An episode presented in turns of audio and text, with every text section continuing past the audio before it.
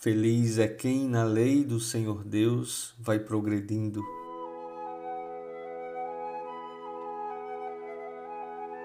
Meus queridos irmãos, irmãs, meu amigo, minha amiga, ouvinte do nosso podcast Conversando.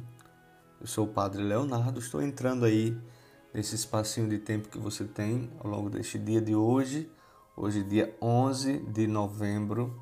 Quero saudar todos que estão ouvindo e fazer o convite a você. Partilhe com mais alguém esse podcast. Se você acha que é interessante, envia para alguém, vai, coloca lá no seu grupo, manda para os seus amigos e faça com que a palavra de Deus também seja espalhada cada vez mais. Para cada dia do ano temos muitos santos que nós comemoramos ao longo dos dias, ao longo dos anos. E hoje, dia 11, nós comemoramos o dia de São Martinho de Tours. Martinho foi bispo e, ao longo de sua vida, teve um episódio que marcou a sua conversão, a sua mudança de vida. Martinho era um militar, descendente também de um pai militar, de um tribuno. Com 12 anos, Martinho ele queria ser asceta e retirar-se para o deserto, mas um edito do império colocou-lhe a farda e a espada antes do seu sonho de oração em solidão. Por isso Martinho teve que se alistar e acabou em um quartel na Gália.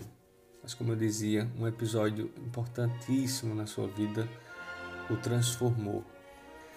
É um gesto do manto do, do militar do, de Martinho esse ocorrido aconteceu mais ou menos no ano 335. Como ele era membro da Guarda Imperial, o jovem soldado era muito requisitado para as rondas noturnas. E em uma delas, durante o inverno, Martinho deparou-se a cavalo com um mendigo é, quase nu e, movido de compaixão, tirou o seu manto, cortou em duas partes e deu a metade para o pobre.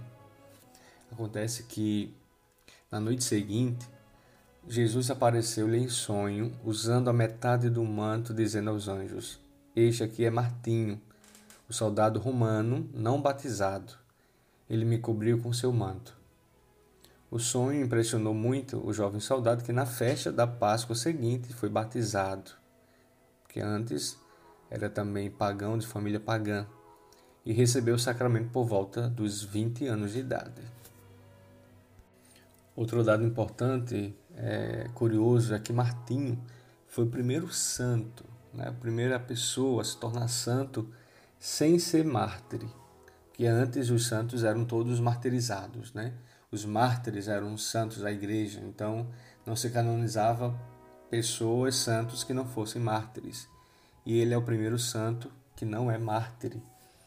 E Vale lembrar o que o Papa Bento XVI, né, o nosso Papa Emérito, dizia sobre Martinho.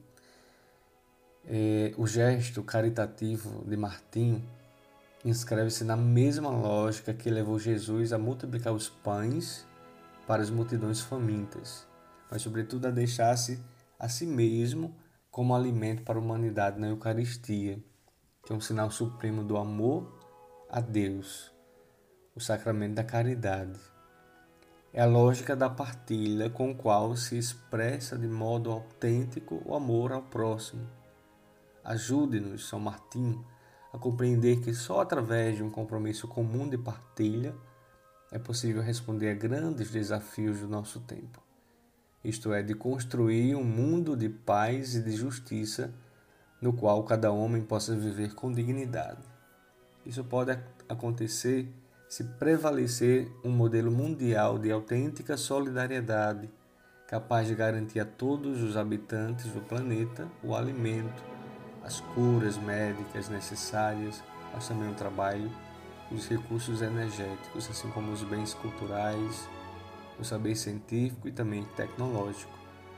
Então, São Martinho é um grande exemplo de alguém que partilhou a vida, partilhou os dons em favor dos pobres e nos pobres ele via o próprio Jesus. E aí, se você tem a liturgia diária ou você tem sua Bíblia pertinho de você, a primeira leitura da missa de hoje, que se você tiver a oportunidade de ir à missa mais tarde, você vai compreender, você vai acompanhar, é da segunda carta de São João. E a carta que João escreve, ele diz assim: Muito me alegrei, Senhora, por ter encontrado alguns dos teus filhos que caminham conforme a verdade, segundo o mandamento que recebemos do Pai. E agora eu te peço, não te esteja escrevendo a respeito de um novo mandamento, pois se trata daquele que temos desde o princípio. Amemo-nos uns aos outros. E amar consiste nisso, em viver conforme os seus mandamentos. Então, é a direção que, que João escreve à comunidade é para conservar na comunidade aquele mandamento que sempre foi, né, que sempre tiveram na comunidade que é ensinado pelo próprio Cristo, amar uns aos outros. E ele diz que este mandamento foi a gente aprendeu, nós ouvimos desde o início. Acontece que aí ele vai começar agora a, a entrar no problema que a comunidade é, vivia. Ele diz que espalharam pelo mundo muitos sedutores que não confessam a Jesus Cristo encarnado. Veja que atual isso. Muitos sedutores se espalham comentários, se espalham falsos, falsas mensagens, né? podemos dizer falsos evangelhos, que se prega um Jesus não encarnado. Porque qual é a diferença do Jesus encarnado? É que o Jesus encarnado nós podemos encontrá-lo muito facilmente na vida dos irmãos e irmãs. Veja o que São Martinho encontrou na vida de um mendigo. Cristo não está fora da sua natureza humana e divina. Então, nós, quando nós falamos de Cristo presente no pobre, presente nos irmãos e irmãs, nós não estamos tirando Cristo da sua natureza divina, de forma alguma. O fato de ver Jesus Cristo nos irmãos não significa que nós também não o vemos na Eucaristia, por exemplo. Não significa que nós não o vemos na Trindade Santa. Uma coisa não tira a outra. Então, assim como os santos, assim como São Martinho, que percebia no pobre o próprio Cristo, é o que a comunidade de João agora também precisava aprender e não pregar um Cristo desencarnado como muitos de hoje, a gente acompanha, se fala tanto de Jesus Cristo, mas se ama, se vê tão longe o Cristo encarnado. Talvez é um Cristo lá além das nuvens, que nós não conseguimos imaginar como seria esse Cristo. E ele diz, João: Tomai cuidado, se não quereis perder o fruto do vosso trabalho, mas sim receber a plena recompensa.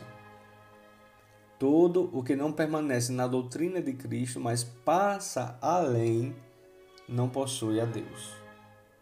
Então temos que passar pela doutrina do Cristo e não além do Cristo.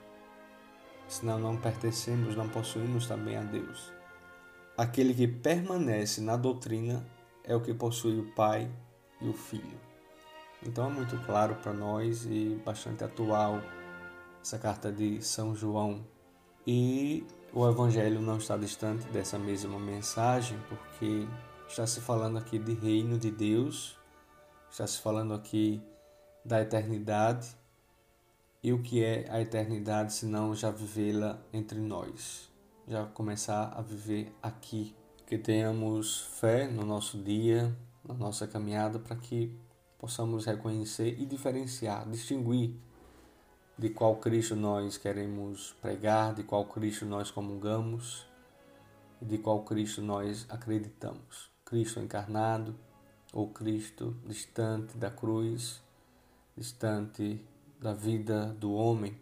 Lembremos sempre daquela frase de Santo Irineu: A maior glória de Deus é o homem vivo. Meu querido irmão, minha querida irmã, meu abraço carinhoso e fraterno todos que estão na nossa escuta e até amanhã, com a graça de Deus.